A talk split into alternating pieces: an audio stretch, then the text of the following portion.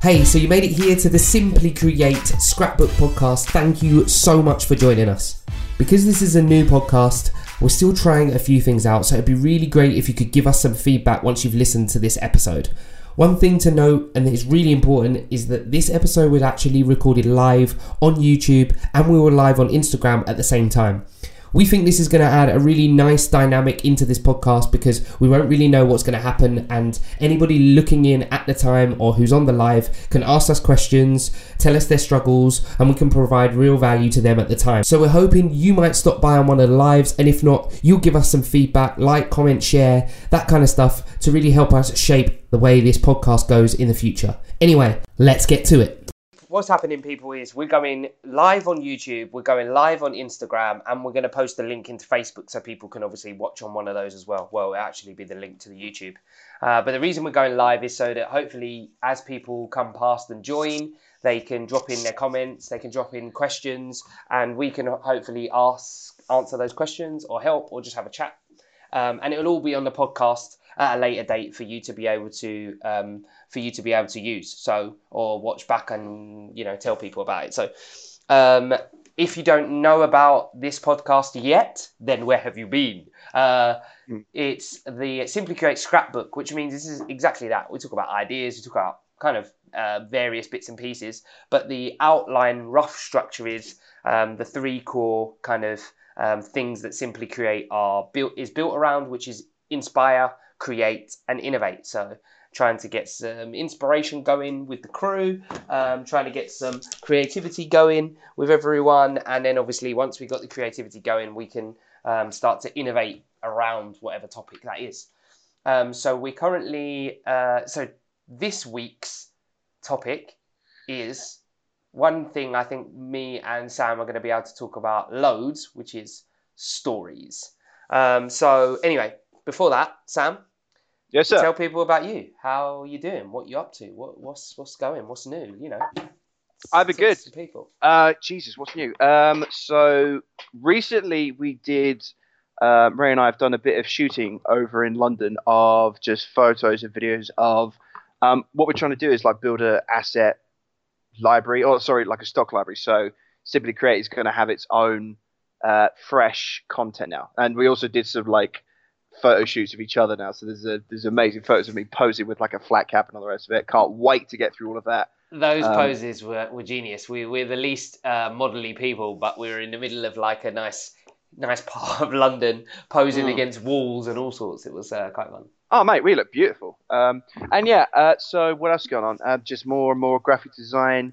Um, I'm trying to sneak my way into certain graphic design groups and just sort of sneak in and then uh, get all these drops of experience sort of come down and see if I can just grab some of those and take that in and absorb it and then start using it myself. Um, oh, and I tell you what um, was a bit of big news for me, um, which Ray knows about a couple of days ago. Um, I've just come into contact for real and get some practice with um, Adobe Capture.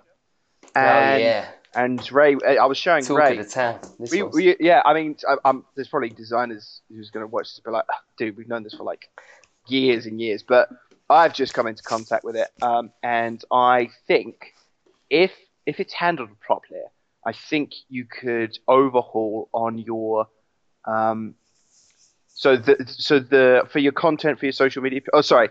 In my case, for making content for the so, Simply Create social media, I think it's gonna um, turbocharge making the filler content. So when we've got um, posters going out once a week, just updating everyone with like, yeah, sort of the basic stuff. I think it's going to be really easy to build um, quick and easy vectors to use in multiple posts at once, which is going to help for recycling content. Now with Adobe Capture, I think personally, my I, I think Adobe Capture's got something like six or seven main features. Um, oh, we got some folks joining our Instagram. Happening. Um, yeah, so Adobe Capture, I love it for its um, shapes function, where essentially you can take a photo of something and then it's just lit- and then it's um, if you take a photo of it and if you tweak the settings right, it will build a vector straight out of it for you. Um, and then also you could do post process processing after after taking that photo. So I put my Canon camera on the on the coffee table when me and Ray were having a meeting, tweaked the settings, took the photo on my S9. Adobe Capture turned that into a vector on the spot, and then I could do some post effects to it to make it look even better. And now I've just uploaded it to my Adobe Cloud. So now, now the next time Ray's just like, yeah, we need a quick vector to um, to represent photography or digital camera. I've just got it. So now I think that's completely. Tra- this is going back to the point about um, uh, when you are going out and about and trying to find ideas or just get that creative spark again. Um, it's almost like Pokemon Go. You're trying to capture all of these ideas. So you'll see something you like the look of it, and you can just capture it. If it's a pattern on a wall, if it's a like if it's a if it's a if it's like a leaf that's fallen on the floor, you're like that looks cool. You can just take a photo of that, and that can be turned into a vector or whatever. I think Like that it was Yeah, it- it's it's it's another thing about uh, which is definitely in the kind of inspire bit, but also the create, I suppose, in both of them is that playing around with things that you don't necessarily know Mm. everything about. Uh, and exploring to see if it could help you, if it can help you, how you think it could help you. You might not even use it in the way that everybody else is using it. So you might go, oh, other designers might have known about it ages ago.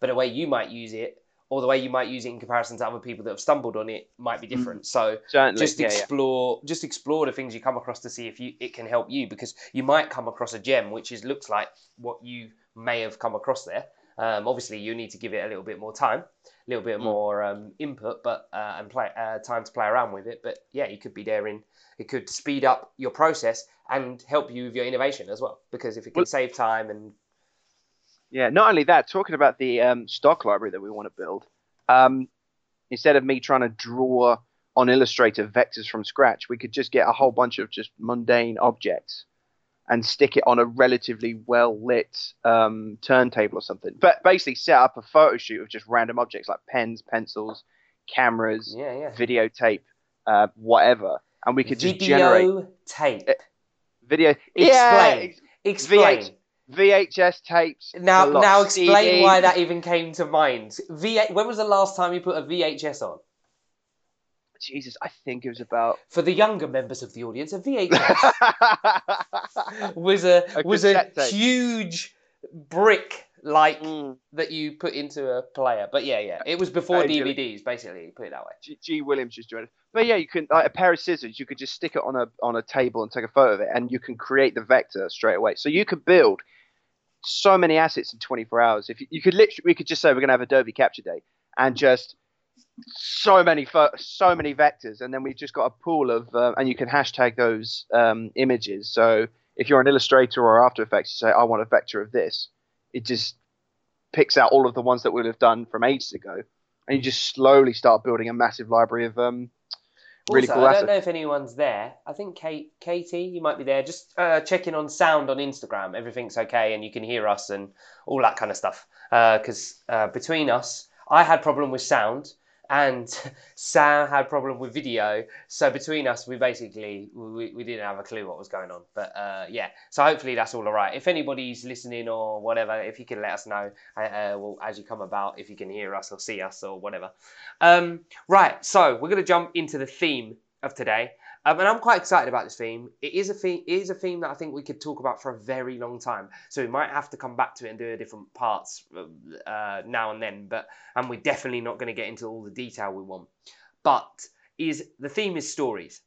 So the power of stories in uh, when you're creating, um, well, anything really, but when you're getting creative, how you get your stories across, um, when you're creating social media, how you getting your brand story, your personal brand story, your own personal journey story across. Um, when you're um, doing pictures, video, all this kind of stuff. So, w- yeah, stories is definitely the theme, and, and we'd love anybody who's listening uh, and come across uh, his input. Um, so, what we're going to start with is stories that we either know of, uh, this can be true stories or not, um, that have inspired us in some way, or, or we believe is an inspiring story for some for some reason. Um, and then we're going to go from there, and we're going to try and break that down into some elements for everybody um, when they get creative with their stories. So. Um, uh, let's let's let's go about this a little random way, Sam. Um, tell us some of the stories that you've read that you've liked the, um, on uh, video, Netflix. Video is the key. Uh, cassette, you know, whatever you've liked uh, Ah, your, your yeah, yeah. stories on. What tell tell people kind of the kind of the kind of stories you like. Maybe you don't want to say specifics. Um, so the first thing that comes to mind, um, I'm going to approach this this first bit as uh, everyday stories, um, Nice. which I think would, which could explode into like a whole Yeah. evening conversation. Um, I am very very keen on the. Sorry, this is going to sound weird. I was about to sound very very keen on global warming. Um, no, but I follow I follow a lot of um, groups and forums which are all to do with um, global warming and let's let's say what we're doing to combat it. Um, now, you know, I basically I, what that means is I get loads of Facebook um, articles and videos, stories essentially in my newsfeed, which is all about um, what the next big development is. But then also I listen to loads of TED talks, which are all about what's being worked on at the time. So there's all kinds of stories about how um, we're currently breeding um, special trees which can do so much more carbon um, intake and processing, and then it spits out just you know everyday oxygen. Um, and if you could, and it only takes up a certain amount of land compared to if you built some sort of carbon processing power station, and that would you know d- in terms of how much price cost and its effectiveness. Um, so I get all kinds of different stories like that, but it's really inspiring to know that there's loads and loads of different pockets of people from all across the world that are doing like some like some of the most incredible projects at the moment. There's like like I said, these power stations.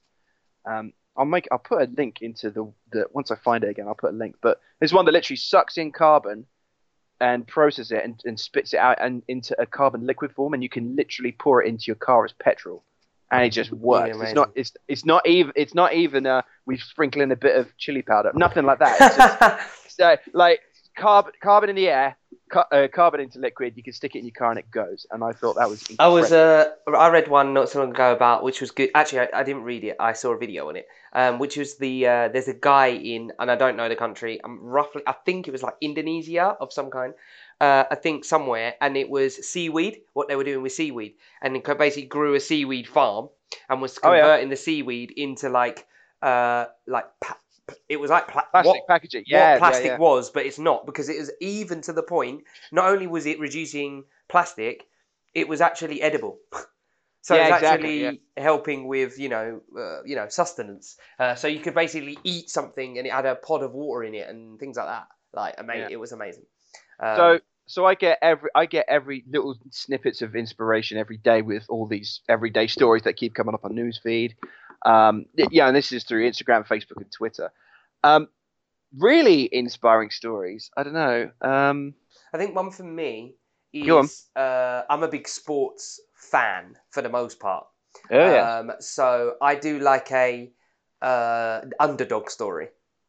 Mm. I think everybody does, but I mean specifically with sport, I do love a like so and so hasn't got a chance in beating so and so, and then they turn it around. You know, one of the greatest things. I don't, you know, don't know how much you're obviously you'll know about it, but I don't know if you even for support a football team. Do you have? Don't even know. Uh, not not No, no. particularly. no. Um, but um, Leicester, obviously, a few seasons back, winning the Premier League and coming out of nowhere to do it. That was just for me. That was just like what what sport is about. Is about that actually. Sometimes, it's, although it tends to be a lot about money at the moment, for the most part. Sometimes it's just not about the money. Yeah, Um, and that and that and that's cool. And again, it's the, you know the runner that was injured or the the team that's come from nowhere to be playing against a really big team in whatever competition, and then you know uh, willing. I don't know whether it's the it maybe you can help because depending on if it's the fact that the underdog won or it's the fact that the person who was a given lost. I don't know what it is, but I suppose it's much of a muchness, really. But I quite find that I quite find them very um like it that they cause me to want to do things. You know, I want to go back and play some sport, or I want to get involved, or I want to sport support them, or whatever. Mm, I want totally. to research and do some find out how they got there and what their journey was. Yeah, nice. Um, who's your most inspiring storyteller at the moment? Oh, that is very difficult. Storyteller. I'll, Um, give, I'll give you. I'll give you. Oh, I don't know if I want to give. what you are we going? Are we going books here? Or are we going video? Are we going any kind of storyteller? Let- Well, actually, let's say any kind of storyteller because I've got one, but he's a YouTuber, and I've and got it's and it, and it was the first one that I came across, and this was back in 2012 or something like that. and um, that's what got so ball rolling for me, really. storyteller, I would say, um, well, it's very, very quirky. But books that I've kind of liked a lot of, but haven't read one for a while, was Chuck Palahniuk, which is the guy that wrote Fight Club. Oh, touch.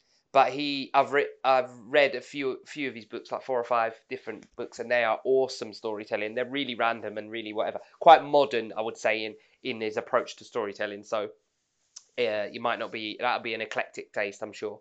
Um, I also I have to say, and this is again jumping completely. This is how much I love the Harry Potter. I love the books and I've read them loads of times. I, I, I, the films not as much, but the books were just in, for me at the time were incredible. And Mm. then a YouTuber whose storytelling I love, I would probably oh that's it's quite difficult. I would probably say it's a cross between uh cinematically Tyler Babin and Okay. and then a little bit more uh, like um, funny and relaxed, but been doing it a lot bit a, a lot longer. Peter McKinnon. Okay. Cool. Uh, what about yours? Uh, so the first two, the okay. So I've got two straight off the bat. Um, the first one, who I ever came across, was YouTube. Is a YouTuber called Eric Thomas. Okay. um, and he did, and he made, um, he was he, so he's he's done like uh, the first time I saw him, he did like a two-parter of 15 minutes, and he told this story about, um, he told this story about a guru trying to teach a dude, and the punchline was when you when you want to succeed as bad as you want to breathe, then you'll be successful. That like again, 15 minutes, and he does like a whole thing that just like right touched me right there, and I was Mhm. just like, right, that's that's it. I'm good. Whatever it is I want to do, I'm going to go all out as opposed to just meh. Like this is fun. Um, And what other kinds of what other kind of stories? So like uh, even films. What are like if I the classic question? If I ask you your top three films, not only will they be your top three, but obviously I would assume there is a reason in terms of storytelling there. oh, it's really really tough. I want to say for story, I want to say, um. It's so good that I've not forgotten the name. Uh, the uh, is it the Prestige? The- No, not the press, not the Prestige. It's the other one, uh, the Illusionist, Oh yeah, yeah, I've seen that. Very Who- good. who- yeah, very good. who was I can't remember the actor's name. I think it's the dude who was the main Ed invite. Norton in it. Is I Ed think Norton? it is. Yeah, I absolutely love that story. Um, also because of the time period as well. Um, but then also just like how it all turns. out. It's like one of those clever Sherlock Holmes kind of storytelling things where like you like there's so much data, data, data to, to to take in, but essentially at the end it all comes back together and and sorts itself out, or at least Sherlock Holmes sorts itself out. But with the illusionist, it actually turns. It, it's a really, really good and a really nice twist at the end. Um, it's it, it's almost slightly what's the word? Um, it's not in unethical, but it basically it's the it's it's based on a lie. The the the twist at the end, but it still works out. Don't out. give if you know I mean. away. We didn't. No, no, no, no, no, no, no, no, no, no, no. It's all good. We It's didn't good. tell anyone. That's that's spoilers. that's not it's not a spoiler. It's not a spoiler, but that's that that was the really nice bit of the storytelling ending to me. So it twisted, so you know it's going to be all right, pretty much. But it, it, it's it's twisted at the end, so it's it's actually even better. Um, so that's a really nice bit of storytelling that I enjoyed. I am a big um, Gladiator fan, Oh yeah. so I. Ah, um, spoilers. No. No, no, no, no. definitely, definitely not going to spoil. No, anything. I've I've seen I've seen it, but like, Um, came out if you hadn't seen it, I'd be really surprised. Mm, Um, certainly. I feel like that is a, a you film. Um, but basically, so with this story, with Gladiator, I love it for all the reasons I kind of mentioned. One, I find it's quite underdog. It, it well, it turns into an underdog story slightly. Um, two, it, um, it, it the medieval, the medieval or the era in which it, what it sets up is great, and and actually the character arcs are, are, are brilliant as well in terms of. Um, obviously Maximus going on his journey, but also the the, the Empire going on theirs, etc. So uh, yeah, so I'm a massive. It's pro- it. I always say I don't have a number one film, but I have a number two, and my number two is Gladiator. Oh, okay, fair enough. Uh, just because I can't put anything in that top spot, it's too. It's because there's so many different genres of, of storytelling, right? Of, of film, anyway. Um, okay, so we've I think we've given a little bit of an insight into the stories we like and what uh, what inspires us of, of, of those stories. And we've talked about social media, so we've talked about you reading your articles on Twitter. We've talked a bit, little bit about books, um, a bit about film, which is nice. Um, and obviously, if anybody who's listening has got any questions about books, films, uh, YouTube, social media, whatever that might be in terms of storytelling, ping it over to us. The next thing to move on to, I think, you know, is breaking down the elements of what we think makes a good story. So not necessarily what us making a story yet. Not saying we won't come to that, but what do we think are like the key attributes to? Well, I say think. I believe I know some of them. I'm, I'm not gonna lie. Um, but what do we as a, a, think that a good story consists of? I I'm gonna have to let you lead on this one because because I, I, know you are way better at this because your your the first video I saw of you doing stories was incredible and especially when it's condensed down into three or four minutes was it? Well, thank but you. It's be- beautifully done. It's beautifully um, done. Yeah, that's on YouTube. I think it's the one you're talking about, which is where I've basically broken down what are the, the points of a, a good story, um, which is really interesting because actually knowing them and applying them is actually really difficult. Um, mm. So I feel like I know them, but actually find sometimes it difficult when I'm shooting my own stories to to to lead with those those key key elements. Um, so okay, so the first thing is, and we can talk about this because you're going to definitely be able to jump in straight away. Is um, creating a relatable character. Mm-hmm. If as a character that's too far fetched or too far away, I feel like you'll lose the audience that they don't believe that they can follow. Now, what I want to point out with this is, is I'm not just talking about films. If you think about TV series, or even as much as I hate to say it, um, what's it called? Uh, reality TV. One of the reasons that people connect with certain people and certain individuals so much is because they can um, uh, relate to them in some way. They can mm-hmm. relate to them in terms of uh, their personality or their, their, again their story or their history, something they've been through or done, or the goal that they've set themselves. Um, so I think that it, I want to say character loosely, but I mean personality is someone you need to be able to connect with, um, to be able to uh, go on that journey with them.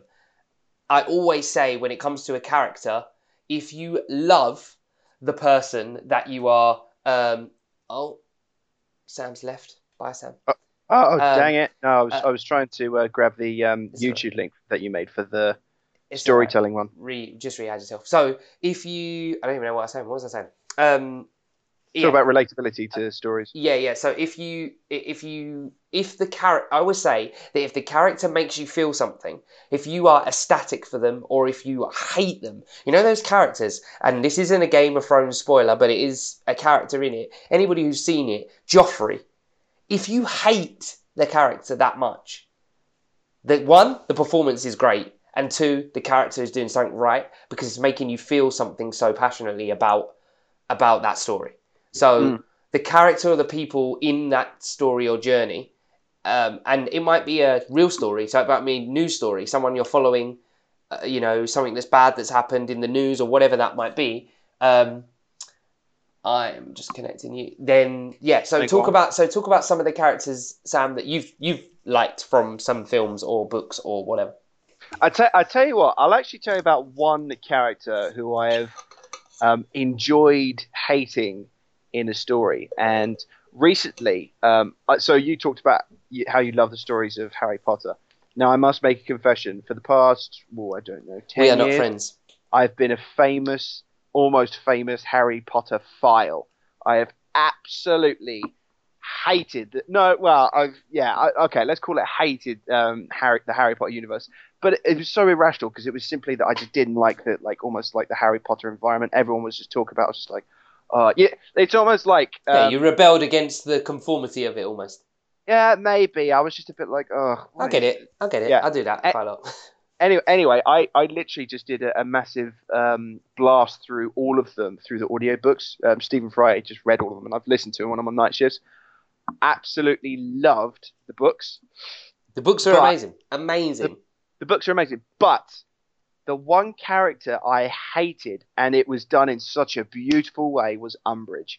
I hated that yes. Oh, with a passion. hundred percent agree. Passionately hated this woman. Yeah. And then when I spotted her, when I watched the films with my girlfriends after, I was like, "Oh, that's that nasty piece of piece of work, Umbridge." Spotted her from a mile off, Ah, and that was because that was because of their most amazing storytelling, not just of the character, but of the environment that this Umbridge character started building around Hogwarts. It completely turned. I love that Sam's talking about Hogwarts. Yeah, exactly. When I first tur- met Sam, he was not on it. He did not like Harry Potter. We nearly, well, I didn't say we fall out, but I was just not impressed. Let's put it that way, because I'm a huge Harry Potter fan, and I've read the books several times. the Um, books were the books were ama- the, the books were amazing and the the books were amazing stories written stories and the films were beautifully made in terms of the visuals no I, I prefer the books to the films Yeah, hundred terms of Harry percent. Potter. And that's But how you can that's- always tell a true Harry Potter fan. Hundred percent. If have you read the books? Yes, you're a fan. Have you? No, because they even people that have seen the films, they say they love it. You're just like you're not even there. You're not there. You're only halfway there. absolutely Um, what about what about other things? Other films that you've seen, other characters that you've enjoyed before I kind of move the, to the next element Yeah. of storytelling? so so Umbridge who I hate and there's oh there's um uh, are these characters in uh, films or Anything, characters- books, films, real life. You might be like, there's a character you hate. Or so love. I, I I tell you who I've uh, so I've been listening to the Three Musketeers, the audiobook. That's that's been actually a lot of fun, and I really like the character Athos, who's kind of like the main dude of the three. yeah. Now, if you've watched the Three Musketeers, of the I think it was a BBC drama, really like that. The Athos in that is sort of relatable to the Athos in the books as well. In the book, sorry, and I really like that dude. Um, apart from he's but but as as much as he's such a a wise and strong and kind person, he's also got a really big downfall as well at the same time. Yeah. But that that actually makes him Human.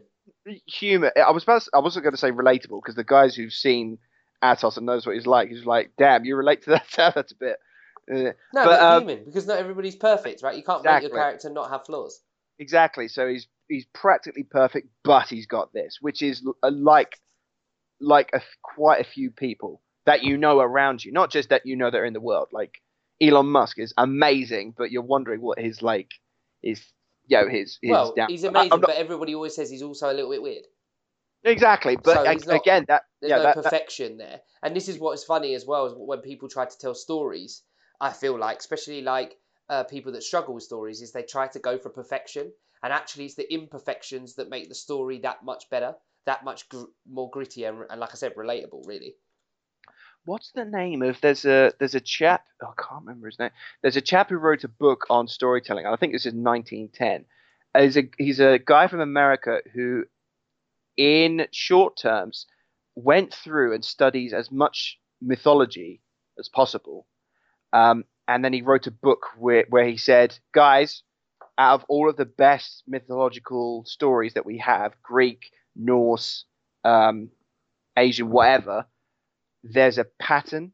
He saw that there was this pattern which linked them all together, and now some of the biggest films that have echoed throughout, echoed, echoed throughout the last I don't know hundred years, they've always conformed to this this sort of model, and it's all about how, and you'll see them in a lot of Disney films. You see it in Star Wars. You'll see it in um, some of the more recent films, but it's always about how you've got um, oh, I'm, I'm going to ruin it by trying to like dumb it down. But it's always about how you've got this character who's, again, relatable to whoever the target is for the film. Um, so let's say Luke Skywalker is this young dude who you know wants to see the galaxy, travel the world, blah blah blah. Um, and he's kind of useful. He can mess around with like tools, and he's a like really good pilot, and blah blah blah. But he's got this like overbearing family, or like they won't let leave, or whatever. Um, and you've basically throughout the entire Star Wars of four, five, six, you're following how Luke over who he he harnesses his strengths and he learns to to to to master his weaknesses. He learns to manage them. um, and that and that's the key to the story. It's following Luke becoming, overcoming his challenges and being who he wants to be. Um, and and, it, and if you go, if you what I'm going, to find a link for this. Um, if you can, if you can, if you can get a hold of this pattern, this model of storytelling, I think you could create some amazing stories. The only thing that you've got to do is add your um, as much detail as you can or want. So adding your own characters with as much detail as as much rich content and personality for these details, rich descriptions of the environments you're in, um, and the complexity of the story. But in sort of waves, you want you want bits where there's like a lot of story going on, and then there's sort of bits where it sort of chills out and you can enjoy yourself for a few chapters, and then it all sort of kicks off again. Um, I think okay, so I've got a question for you. Um, Yeah.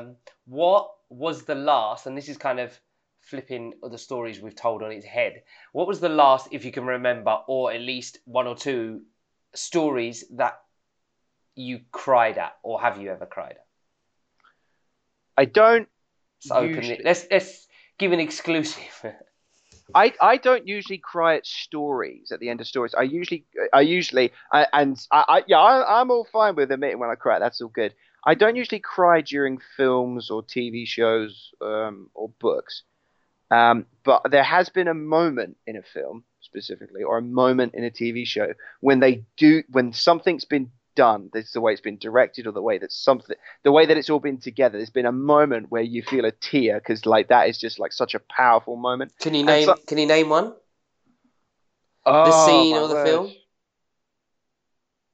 Um, I can't believe I'm about to do this, but Do the. I remember it's the it was the first time, a first time I got sort of moved in this way, and he was watching an anime. He was watching Naruto.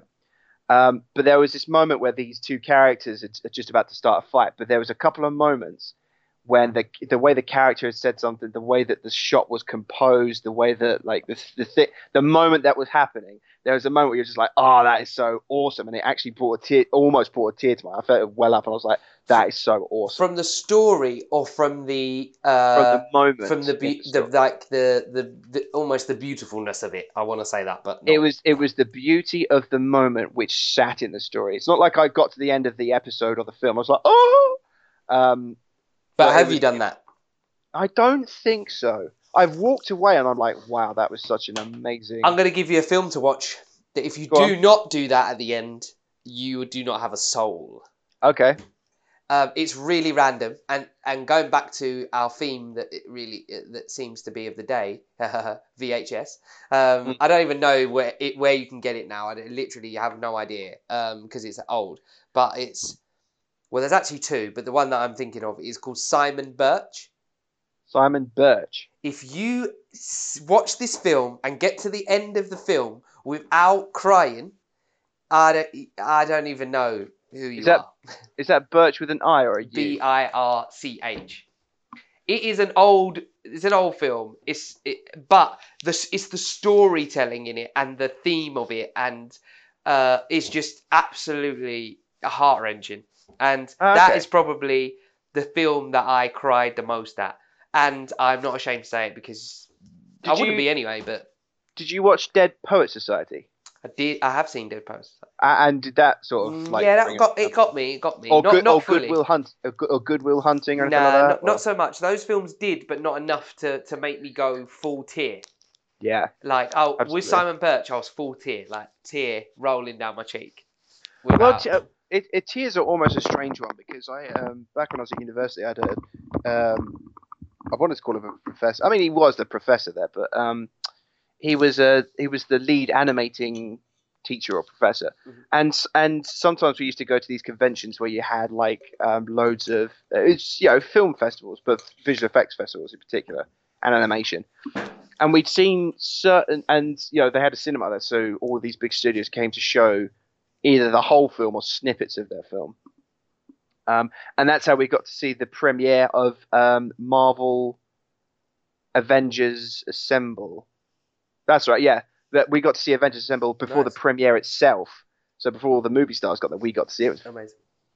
wonderful. Anyway, um, the yeah. So once we'd gone to see a couple of uh, these bits of film, I was sitting next to the lead professor for animation, and there were certain bits during a 3D animation when it was so beautifully animated that he started like tearing up and crying. And I looked over, I was just like, "Are you alright, dude?" I mean, again, beautiful, beautiful bit of animation, beautiful film.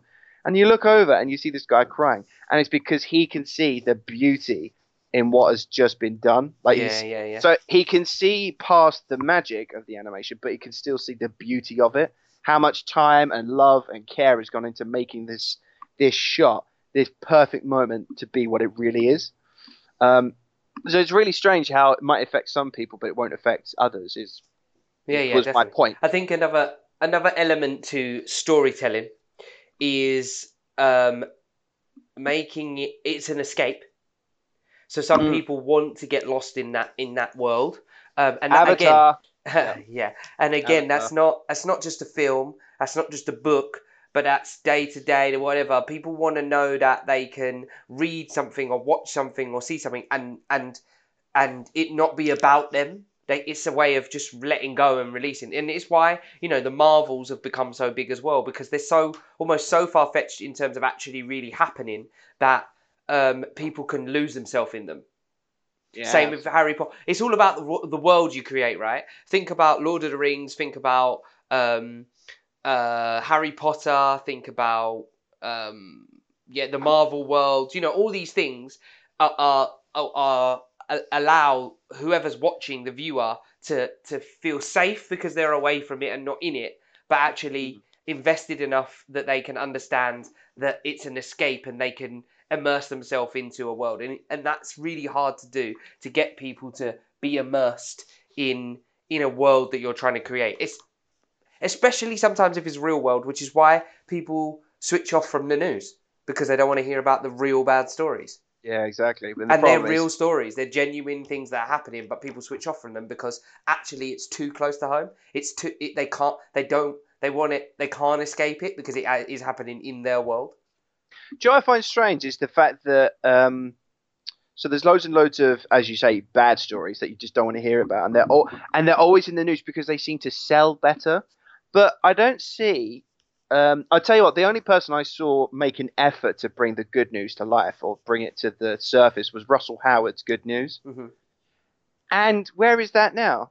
I, I, Yeah. That's not a, that's not a that's not a dig at Russell Howard, but I'm like, but look, you know, like a, a guy had to almost move heaven and earth in order to get a show going. we had to make a comedy show about you know what I mean? Yeah, like he had to go to like I can't believe there's just not at least one or two news outlets or news printers that can can just literally go out and just report only the good news. No one's doing it, and it's almost because it's and the reason is probably well, I think the reason is because no one wants to because bad stories or stories about bad stuff seem to sell better than the good.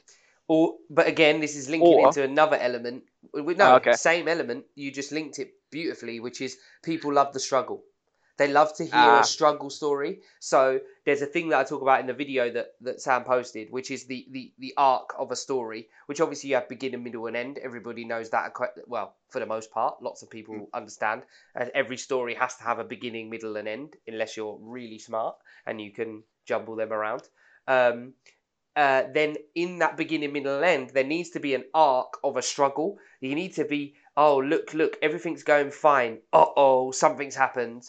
And it's the uh oh, something's happened that makes you relate just as much and then back that character to be like, what are they going to do? which is why in almost every single film, the first 10, 20 minutes is you always meet a character and you see him in his, and you see him in his environment, his setting, and his everyday. Um, How to Train Your Dragon. The first ten minutes is always about, um, yo, how what's his name? Not Astrid. Not Astrid. Um, And, uh, what's his yeah, name? Oh, I forgot his name as well. Hiccup. Yeah, Hiccup. Hiccup. Hiccup. You, the first 10, 20 minutes talking about Berk and the pests and his everyday, and he works in a workshop and he hangs out with his family, and, And- he's always a bit of a klutz and blah blah. And then, like, Yeah. boom, the Yeah. Night Fury gets caught in the Yeah. um, and then there has to be the the cha- and that's the change of pace, the change of dynamic. That's the change in uh oh, what is this character going to do now? And now I'm invested. But if you haven't got that bit, that beginning, that, to invest it, which is really interesting when it comes to brands, right? And this is where I come really, really um, pa- kind of passionate about um, open doors and behind the scenes of people doing companies. Because actually if you're if you posting things on social media or you're having ads or whatever that just shows all the good all the time Mm. people don't relate to that. They're like your your your company is not perfect. We can we know it's not. Whether we know someone that's once worked there we know whatever by actually exposing and being honest about hang on a minute we're not so good at this. Hang on we messed up here. Hang on we did that. Brands become more relatable because of the struggle because they've showed us what's gone on before and then they've showed us where they've gone wrong or where something's happened and then that's where people can rally behind and get behind and believe in in a in an actual company and a brand. Mm. um, I think It's got- someone who's done it what really well recently is um, is it I want to say innocent, but only because I love them. But there's a company that really where they messed up and they basically uh, I think it might have been innocent actually, um, and it was somebody at work who was telling me about this story. Um, is that and I am a big innocent fan, so this is probably going to promote them even too like too much. It probably wasn't as, as black and white as this, but basically they the made smoothie company. So yeah, yeah, yeah. They Okay. basically made an error, and then they posted that they made an error and said like, "Sorry, we didn't mean that." Now our bosses um, ha- said we have to say sorry because if we don't, we're gonna get the sack. And they posted that like, "We got it wrong. We didn't mean that. We did something different," and now made a little like light-hearted joke of it. And I just think it's yeah, it. You don't have to pretend you're this infallible thing business, you know, actually opening your doors, which is why things like reality TV, for the most part, reality TV, but also YouTubers and bloggers and stuff are doing so well because people are getting an insight into real world, which means they get to see the problems as well. You know, when the mic messes up or the video camera is out of focus or or when they forgot to charge their battery or whatever, real life things. Okay, I just wanted to take a moment right here and say yeah, thank you very much for listening. We can appreciate it's probably a little rough and ready around the edges, uh, but that's why we really like your feedback and support. So don't forget to like, comment, share, and rate us on any podcast platform. Uh, and finally, send us any of your questions, any of your thoughts, so that we can use them to shape the way this podcast goes in the future. As a listener, you have a real opportunity to shape the way each episode turns out and the way the podcast structure goes in the future. Anyway, let's get straight back to it. See, that thing in particular seems to be like it's been trending for the past, I don't know, five years perhaps, maybe a little bit longer.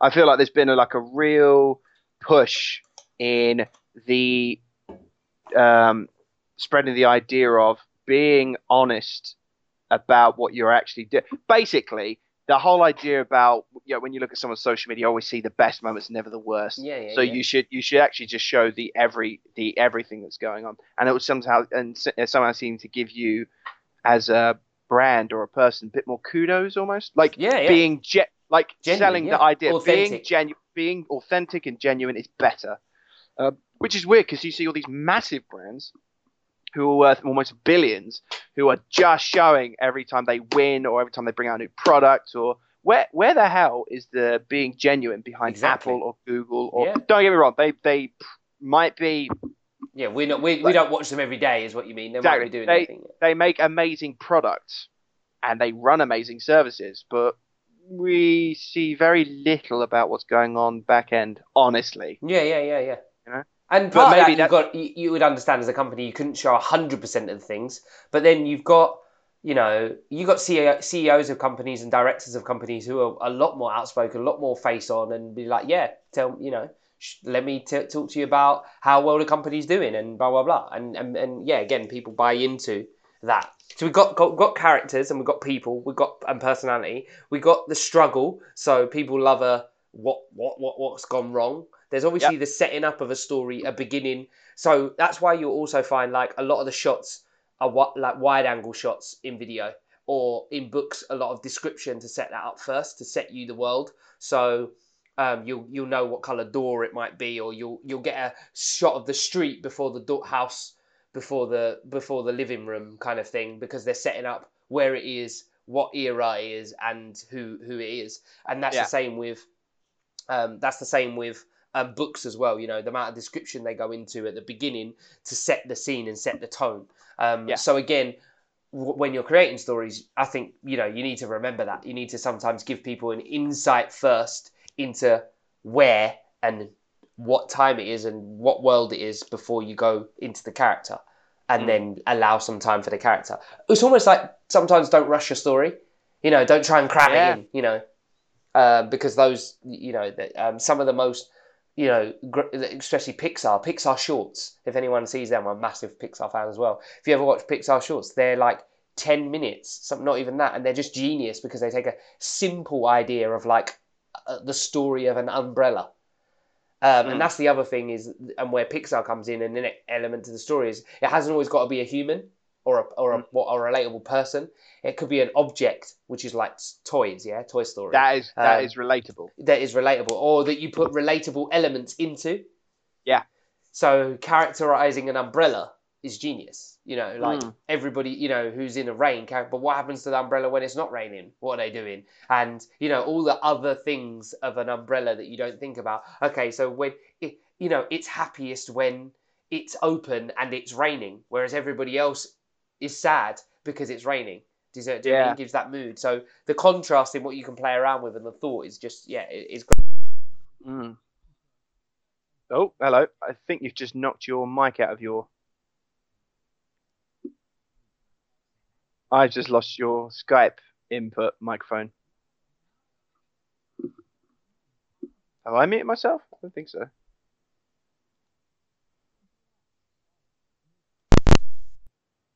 Hello, is that better? Am I back? Say that. Say Oh yeah, something? yeah, yeah. Sorry, you're back now. That was Oh. weird. I was listening to a YouTube video just to see if you had died as well. Hang on Oh, a sec. That, that scared me. It did actually. I did tug on it a little bit, like the lead. So I was like, ah. Um. So yeah, there's Yeah. stories. So. mo- So moving on. So what do we? How do we think we can help now if people are starting to create a story? What do we think we can build a recipe or build them a things they should consider or think about? And I, and I want to break this down into books and words, Good. video and single frame images. So I mean photos slash graphics, uh, Mhm. and then news articles, stories. video. Yeah, uh, yeah. What's the right way of approach? I think you should look at this in terms of. Uh, I don't want to say the everyday person, but right now the one big thing for me at the moment is. Um, oh, sorry. The, the the ones that I think should take priority at the moment is um, creating stories in your everyday social media posts. So Facebook, Twitter, Instagram. How do you create a story just out of one image? And then I'd go into how do you make a quick story out of a video. So when you go on Instagram, and just hold the hold the story button and then what the next one be up from that? So literally starting from the everyday and then sort of make your way up to I think films and books should be the last ones you talk about, if you know what I mean. Okay. So yeah, like um, social media stories, then uh, video stories, and then what about telling? And then what about telling stories to the people around you? Oh no, I know one that we needed was was was, was the difference between uh, visual storytelling and audio storytelling. Yeah. Okay. That's definitely because obviously we're doing a podcast as well, so that makes it even more. Um, so I think start okay, starting with a post. So whether this be, I think this is universal, an Instagram post. Uh, it could even be the start of a book, but I know you said leave that to later. An Instagram Yeah. post, uh, LinkedIn, Twitter, Facebook, whatever it is, right? Before you even have an image, you are asked to write text. Mhm. Now, te- I'm not great at writing, but from the uh, my understandings of how text works is ba- basically in your title, if we call it a title of your post, or the stuff, the start of your, um, the start of any post, it needs to be engaging and gripping. So it needs to put or, or emotive. It needs to trigger something in that first sentence. So is it something like um, so the first sentence could be some you know you see some posts like are you tired of Question This mark. thing. Yeah. And it's and and then uh, that feels like that's the hook for folk who can relate to that thing. So, are you tired of losing time in your day? And most people are like, "Yeah, I hate losing time in my day." Yeah. Yeah. Yeah. And then it goes into this whole, "Well, here is this," you know. Yeah, and then obviously that's by using a, a, a question, but you might be it might be an emotive state, statement as well. So it might be like, "Today wasn't a good day." Oh, what's wrong? What yeah, happened? there we go. So you get a reaction of like, "Oh, what happened?" Or today was possibly the worst day I've ever had. Dot dot dot. Why was it the worst day you've ever had? Now, What about- you're what about hoping it's not clickbait, but also, it could also be that. What about what about an example of a good story? So instead of today was so instead, what, what's an example of like today was the best day I ever had? Okay, Like, yeah. Yeah, yeah. you- so I think well, I think that that still works. Like, do you do you want to know why today was the greatest day I've ever had, or Yeah. um, this this, this particular thing um, made me happy and I didn't even know it would, or what do you know what I mean? Uh, Yeah. And it's a it's a way of creating a feeling and a, a a sense of curiosity at the same time. Like, what was that?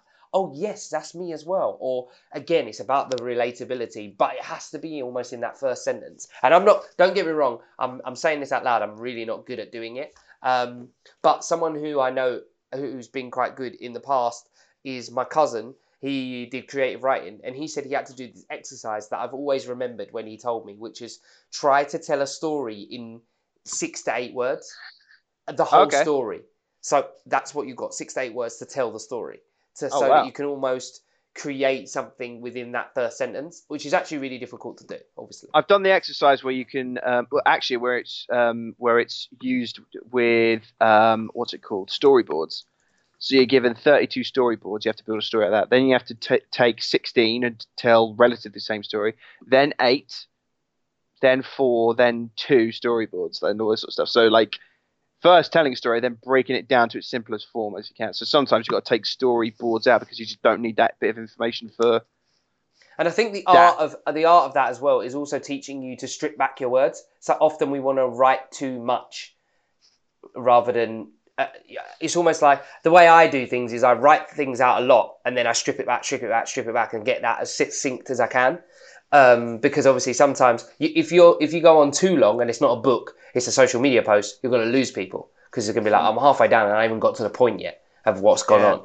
So I The- get that with story with my storytelling itself. Um, so sometimes I say to myself, right, okay, okay, so this is this particular bit I'm about to tell. Like, um, been trying to figure out how to tell better stories to groups of people. Sometimes I'll get like I always say, right, the thing you, you need when you're telling someone about something is the context. So that that last time I went out with my mate Bradley, this happened. I feel like I've got to give a bit of context. So Bradley, who's my mate, um, we went out recently because it's a stag do. Uh, I, I feel like I give too much context and less getting on with the story. mhm. And sometimes it sort of feels like if I give too much context, it's sort of like the the flow of the story just seems to plummet to the point where you just like I just can't bother to like finish it. Let alone my friends can't be bothered to listen. Do, you- do you know what I mean? I think, yeah, and I think, do you know what? One of the great things I think about Twitter is, Yeah. is that it doesn't allow you to do that. Yeah, you have to stay within 240 characters or 280 characters or whatever it is. And so I feel like that's genius because it makes people think about what they're going to post. Yeah, absolutely. Um, I, I, just so anybody knows, if you want to know what I mean by six six word stories, if you go to sixwordstories.net, there's some great ones here. I'm just going to read a couple out because I think they're genius. Um, uh, right, we've got total media blackout. Agreed, the pres- president. That's the first line. Now, don't you want to know why the president agreed for a total media blackout? Yes, you do. Um, you've got strangers, friends, best friends, lovers, strangers. Okay. What? What? What? What's Yeah, going yeah. on? Uh, uh, wrong number says a familiar voice. Ooh.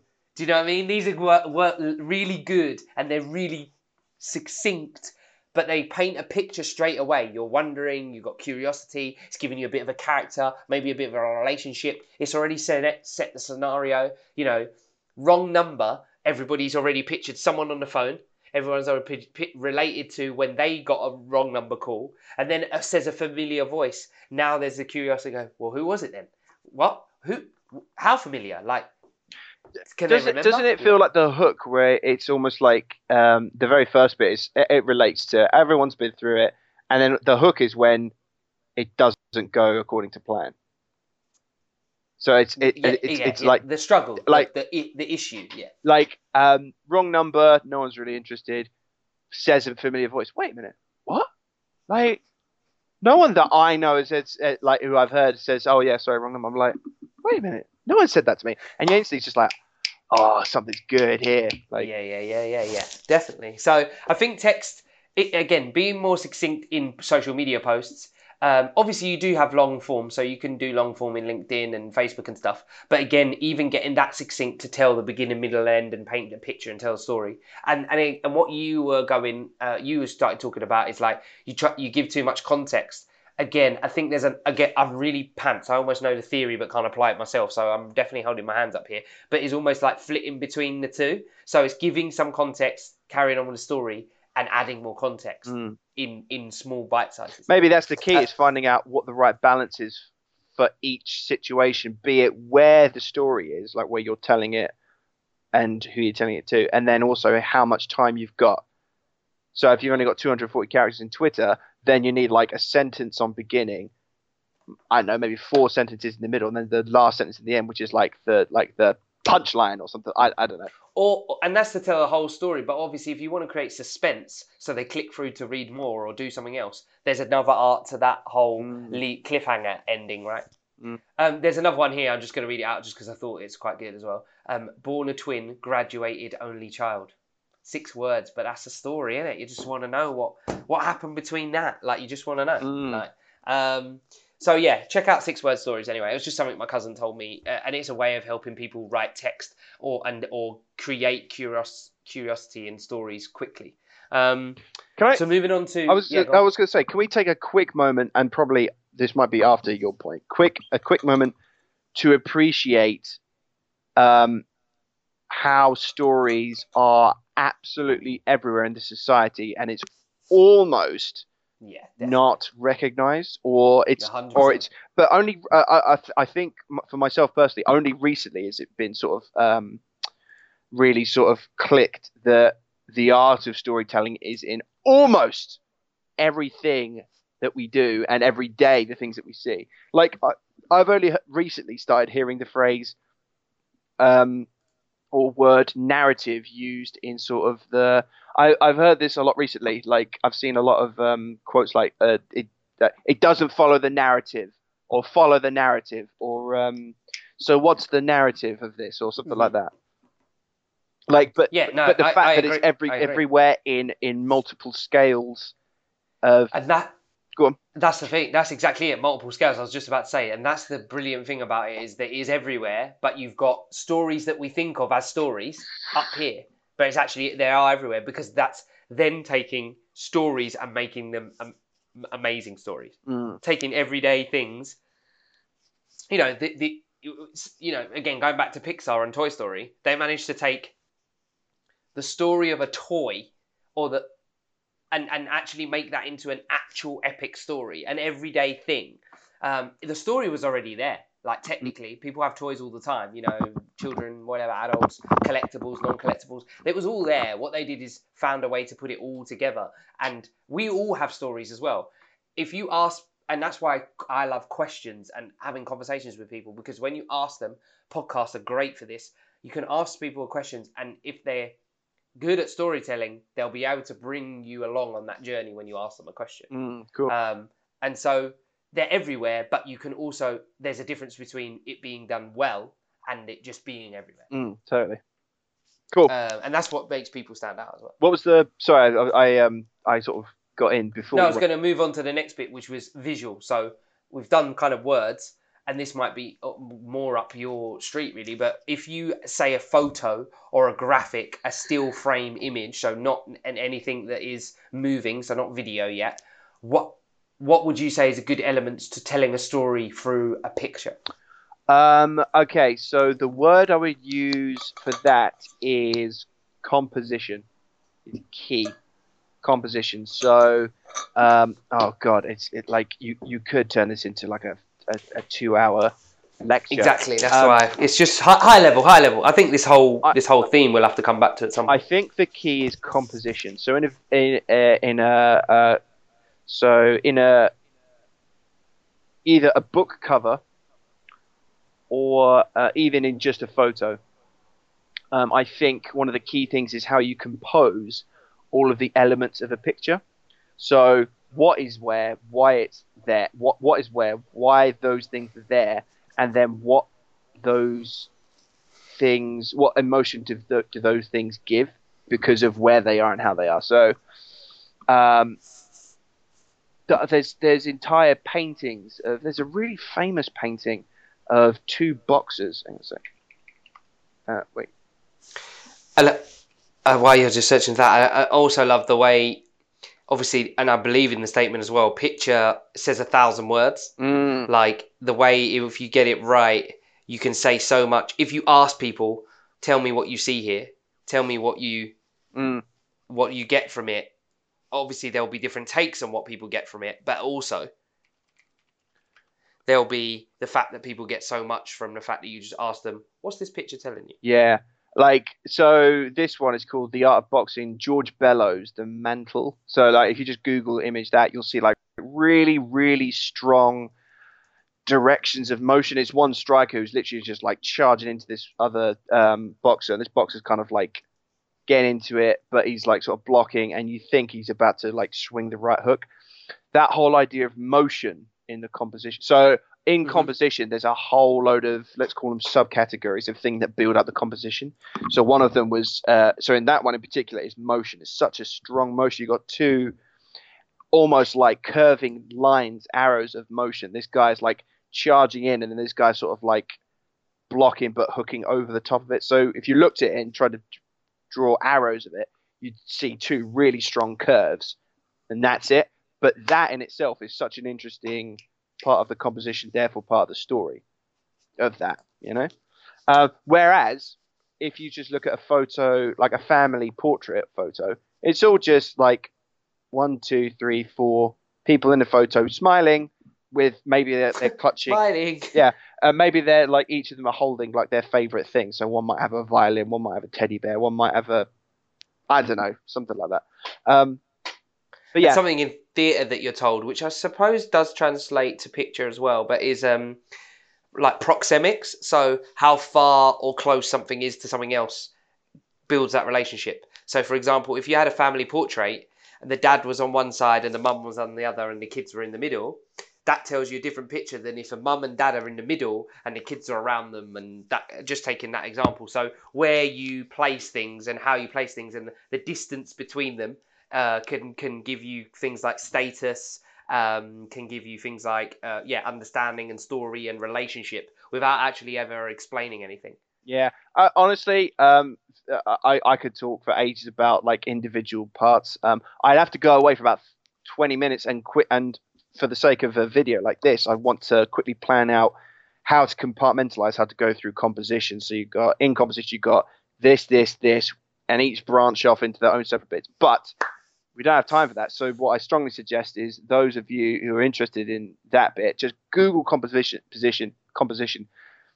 But I'd actually say Google the art of composition, and I'm guaranteed you're going to find a number of um, And we'll try and get um, Sam, if he's up for the challenge, to do a, a, a six tips post uh, that we're Woo. starting off anyway on composition. See how he uh, how he how he likes that. He might How be able to that might be it. something like that. That yeah, I think actually I think that will probably the best way to do that is actually probably do it through images and then just like one bit of text. Yeah, cool. Exactly. You So- yeah, You've been set the challenge. Um, and then okay, so moving on to video. So we've there's a picture that's a single frame, and then how does video up the levels even more? Mm, Well, I think we, we, which we're getting to anyway. But one thing is video allows a lot of is the the place of audio. yep. So obviously you haven't got audio unless you've got an audio book. I know that there's a whole separate thing, but if you're reading a book, you haven't got the audio, you haven't got the different voices. You've got your imagination, which I think is amazingly powerful. So that's one thing that books have that the others don't. Pictures kind of starts to take away the uh, uh, imagination a bit um, because you can now see what maybe characters look like or the setting or the feel of of that particular thing. But video, you then have the element of both hearing and sounds of the environment, so rainforests, uh, cars, that kind of stuff, plus what to- people sound like, which makes them relatable or not relatable. You, how many times have you heard someone, and in, people might be listening to me or you right now, and be like, "That that that that, mm, that voice just goes through me is annoying." That happens. Mm, yeah, yeah, yeah. Um, so you can be put off, or, or obviously some of that voice is put on, um, but then layered with the fact that you have a i image that can tell you a thousand words, essentially at the frames of like twenty frames per second.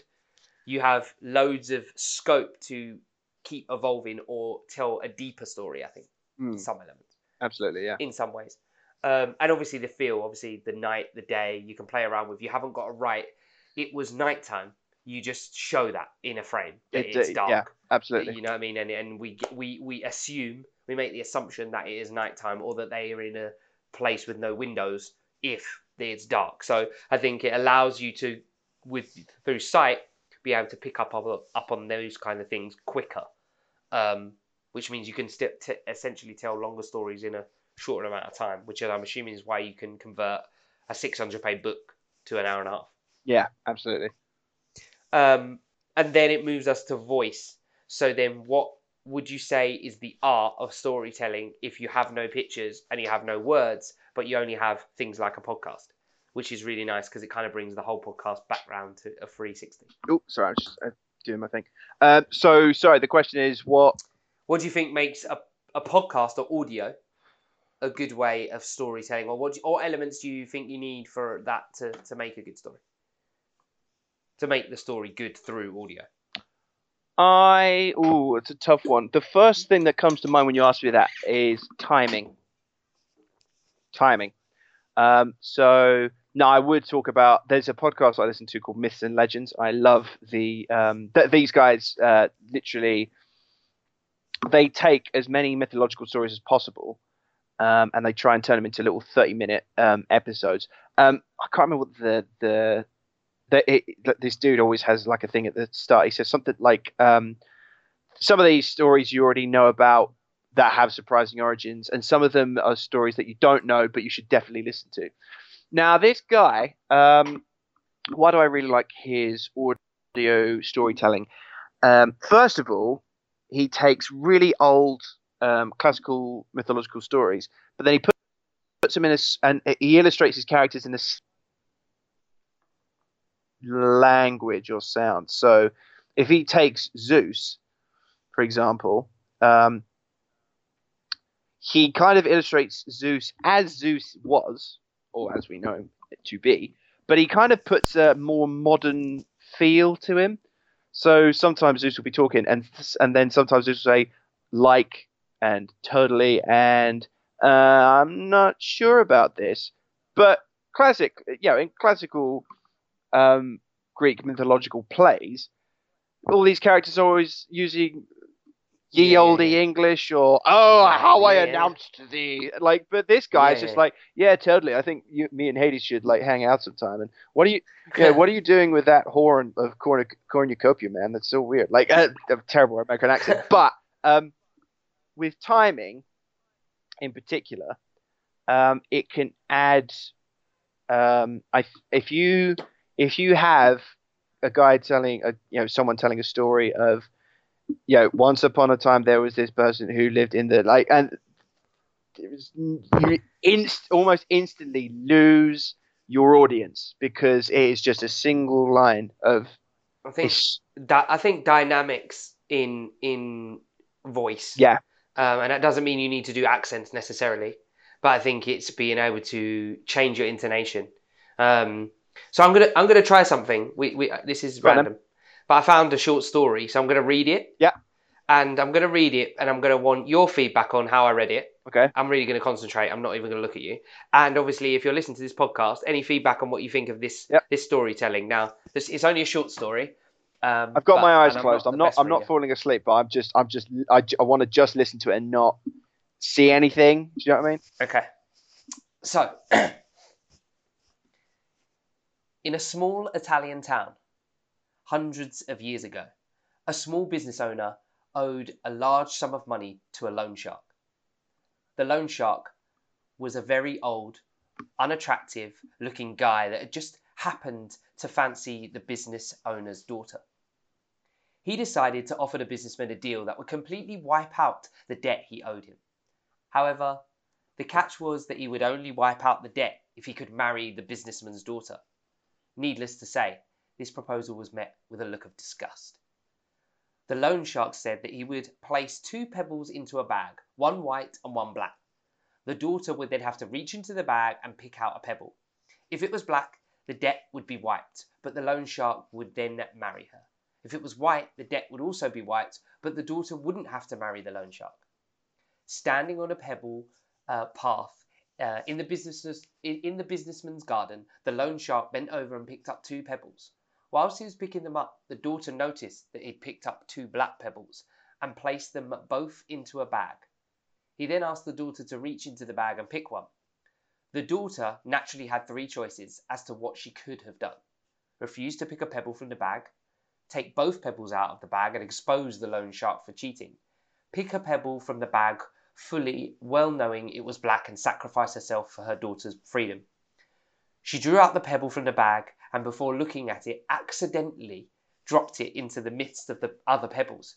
She said to the loan shark, Oh, how clumsy of me! Never mind, if you look into the bag for the uh, one that is left, you'll be able to tell which pebble I picked.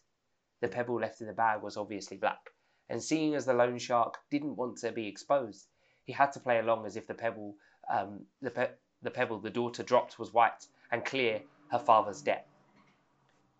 The moral of the story: it's always possible to overcome a tough situation throughout uh, the box thinking and not giving give into the only option you think you have to pick from.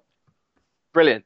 Um, I love the sort of moral of the story. So the part of the end where it wraps it all up.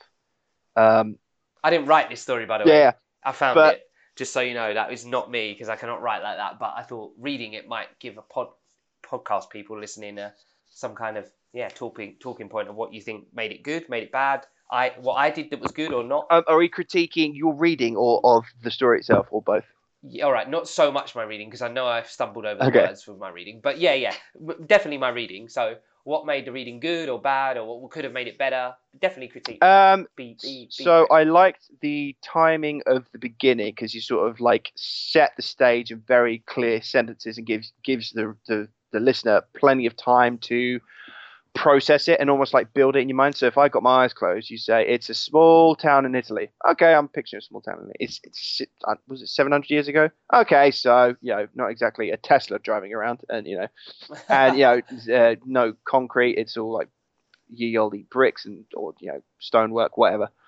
Um, I think what could you have done a bit yeah, what would have made it better? Let- What's what? I what, what elements do we need to add to, to bring that? a bit more emotion in in key parts of the story um Mhm. and not and and also just a hint more timing so that part where um the girl realizes that there's two black pebbles being put into a bag you could have been it, like so for example you could have been like really slow and really dark with that when the woman like um noticed that and then that moment of suspense when she's got to like, put her hand in the bag and what am i going to do? She's got three things. But then you could have done this really clever thing where that moment when an idea pops into her mind about let's drop the drop the pebble into the pile of stuff um, and then you could and then the, the and then the idea of this guy has to has to say white because he doesn't want to get exposed.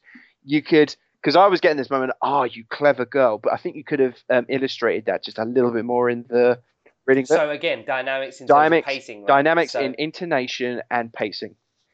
Certainly. Nice. Yeah. So, and obviously, I didn't know that story, but the the other right reason I wanted to bring that out is that imagine if you know your story, Yeah. How not to get carried away and how to break. Yeah, absolutely. Like Because so, sometimes you can, like you said, run off with your own story. so right? when you know when someone's reading an audio, but you can always tell a podcast from an audio book, right? Um, because the audio book there'll have been multiple takes for the same sentence over and over and over until it's perfect. With a podcast, as you and I are doing, we sort of I, I don't want to say we're not inanely driveling on, um, but try, well, we try. yeah, we try not to, but we, we are doing. Yeah, we yeah. This is sharing us sharing our stories or our thoughts in the moment, um, naturally. So we're going ums, likes, and this, that, and the other. In audiobooks, not a single um or like in an audiobook whatsoever, unless it's what the But- characters say. But why? But Yeah, why? exactly. Like everything is perfect in an au- every, you know in a good audiobook. Everything, um, every word and every second has its its its own time and place. Um, so if you listen to Stephen Fry read anything, you always think, oh, perfection. Um, but uh, and that but he gets loads of chances to, to work on his dynamic, Exactly. and obviously he's now naturally uh, talented at it anyway. Yeah. So. and even as um, okay, so Jordan Peterson, who's uh, written uh, a number of books, and I've I'm listening to his pod, uh, audiobook on Twelve Rules for Life. Um, in talking about how he wrote the books, he spoke about how he took every single line of that book and rewrote every sentence about 50 times on average. And he was talking, and everyone's like, "Oh my god, that must take you like 15 years." And he said, "Yep, but that's what it took to write this book." You know, so it brilliant. Um, but then also, I think you get a sense of that when he's reading the book, audiobook because he's also he's the narrator of the audiobook as well as the writer. And as you listen to him, um, I think he's got a rather good technique on how he presents his information, uh, sorry, his points of each chapter, and how he presents that information to support the idea as well. Um, so yeah, like re- really, really, imp- I think it's really important to have intonation, how you vary the tone of your voice, and your timing as well. Because you know, like so, for example, you notice at the end of an advert on a radio, there'll always be like a very quick 20 second story. But then some uh, uh, some of these adverts at the very end, you'll have this dude like terms and conditions applied. See, and you're like, what the? Well, in today's society, you know that okay, terms and conditions apply. Blah blah blah. Okay, like just go on the website and check out that bit. Um, but if you had an, inv- an advert of just that, you'd be like, what the hell did I just listen to? You got no idea what what they're selling you, what the benefits are, who they are, etc. etc. Um, no, I think yeah, I think that that's good. What so to wrap it up, what do you think are things people do can do to just go away and improve on some storytelling things? practice. Um, Yeah. prac- well, I was, pra- Yeah, practice, practice. Okay, so first thing I'd say is um, do a bit of research into who some of the best storytellers are and have been, um, and then just read or, or read, listen, watch um, as much of that as possible while you are studying to become a better storyteller, um, and then just practice in whatever medium you're deciding to do. As an artist, I'm constantly practicing storytelling as an illustrator or as a um, or as a graphics designer. I'm, you know, almost subconsciously trying looking at um, telling a story with just images or the style of um, specific parts. So if I'm building vectors, even. Um, well, I put it this way: as an as an illustrator, as a concept artist, I, I say to myself, every brushstroke will tell a character's story. Um, so, and I've been practicing. You know, if you use jagged lines in a brushstroke on a character, and if, you know, if your character t- it's just full of jagged lines, you, almost instantly you've got this emotion of, oh, this might be a bad guy or something. Um, but if you use loads of round and soft um, and almost uh, bubbly sort of brushstrokes, you've got like, oh, this is nice, cute character that's like really, he's got a bubbly personality or whatever. You know. I think you've said, I think you've said what watch other people what other people do, and but then you have to find the way to apply it yourself. You can't be a copycat. So if you know a, a, a business or a company or someone who does good social media posts, then have a look at how they're structuring them. If you know someone who's written a good book, then obviously what look at how they're structuring it. If you're watching video uh, or YouTuber or whatever, have a look at frame by frame what what they're doing and how they're putting together that story. Um, and again, listen out for what podcasters might do um, to help you. So I think it's about going out there and listening and finding out what you like, then breaking it down, and then finding your own way to apply it. So almost build the model that somebody else has done that you've liked and apply your own stuff. And then once you're comfortable with that, then you can continue to, to make it bespoke. Should uh, a question I pose to you is: Should people look at specializing storytelling in certain areas, or should they? Without Okay, so so really, it's decide choose your medium first. choose, yeah. choose the kind of stories you want to tell first, then research what everyone else is doing in telling that story. Again, that's just my opinion. Yeah. But obviously, you know, certain directors are great at action. Certain d- directors are great at romance. Certain people, you know, are great at certain books. There's a reason for that because they've honed in on one thing. If you try and again, it's the hard. If you try and be everything to everyone, you'll be nothing to no one. Yeah. like how many directors do you know that are, are amazing salesmen? How many salesmen do you know that would be amazing directors? You know, like okay, you might know, like yeah, there might be like a strange anomaly where you know actually know a few, but do you know what I mean? Like that's that's Yeah, and if you think about it as well, story is the ultimate sales anyway. Because if you can get a story right, people will buy into it. If they're buying into it, they'll they'll think about Marvel, how many millions of pounds because they sold the story of a of a world and a thingy that now everything can sell around that. Whereas just trying to sell a hero from scratch isn't going to quite work the same. it? Absolutely, yeah. Okay. Right. I think we should wrap this up. So, have you got anything you want to leave with anybody for scrapbook episode? Two? Um, how about we do? Okay, so we told people what we told them. We've told a it. Let's tell them what we told them. So we started with just intro of what you and I have been up to. We then went through. Uh, we then went through um, quick examples of inspiring stories that we found. Now, how can you quickly break down? You had the whole the bit about how to create um, good stories. How can you quickly put that into keywords? So you want to have one about characters. You had one about places or personalities. Then you had. uh, So what are the key words? yeah, I think I think the key the key things are um, struggle, Struggle. ca- character, Character. Um, relatable, Yep. um, and um, I can't remember the other one. Um, oh, beginning, middle, and end. It has to have the structure of Mm. the, the, the same the same art of you need to establish the beginning. The middle is where the struggle happens, and the end needs to be some kind of resonance. Yeah. So uh, yeah, again, like um, it feels like we'll have to add that into the description of the podcast yeah. itself. podcast, so will yeah. yeah. Um, and then what else? I think. Oh, And we will. um, and then so the next question is how do how should people look at applying story to their everyday lives going forward? Whether or not you're a blogger, whether or not you're a salesman, whether or not you're an accountant, what like uh, so, and also people just like putting stuff on their social media, just wanted to get a, you know just Yeah, I think one of the things is is that stories that sell and people buy into are not perfect. You need to have the the edge of something. You need to have something that keeps people curious. So don't try and make your story the best, well-rounded, perfect story because it, it's actually the the imperfections that people buy into. I think. Um, I think that you practice telling stories in different ways. So telling stories with a picture, with video, especially if you're social media, with text. Don't just always do one type of storytelling. So, for example, although we're we're key on graphics and video, we don't just post that. Sometimes I just post a tweet, and sometimes I just post text on it. You need to change it up a little bit at, to keep it varied to see what you're stronger at. Mm. So I know I'm not strong at, at at articles or writing, so I don't do it as much.